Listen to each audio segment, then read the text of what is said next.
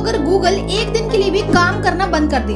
चलो देखते हैं उस टाइम पर दुनिया के बाकी काम किस तरीके से चल रहे होंगे। सबसे पहले तो ट्रैफ़िक अपडेट्स बढ़ जाएँगे, क्योंकि पूरे वर्ल्ड में ऐसे बहुत सारे लोग हैं जो एक जगह से दूसरी जगह जाने के लिए गूगल मैप्स का बहुत यूज़ करते हैं। साथ ही ओला और उबर जैसी कंपनीज़ को भी एक बहुत बड़ा लॉस हो सकता है, क्योंकि वो भी गूगल मैप पे ही डिपेंड है। दूसरा कि गूगल को एक घंटे में ही 2.3 मिलियन तक का लॉस हो सकता है। पर सिर्फ़ गूगल को ही नहीं बहुत बड़ा फाइनेंशियल लॉस हो सकता है। क्योंकि ऐसी बहुत सारी कंपनीज़ है जो गूगल पर डिपेंड है और जिनका सारा काम सिर्फ़ गूगल की हेल्प से ही चल रहा है।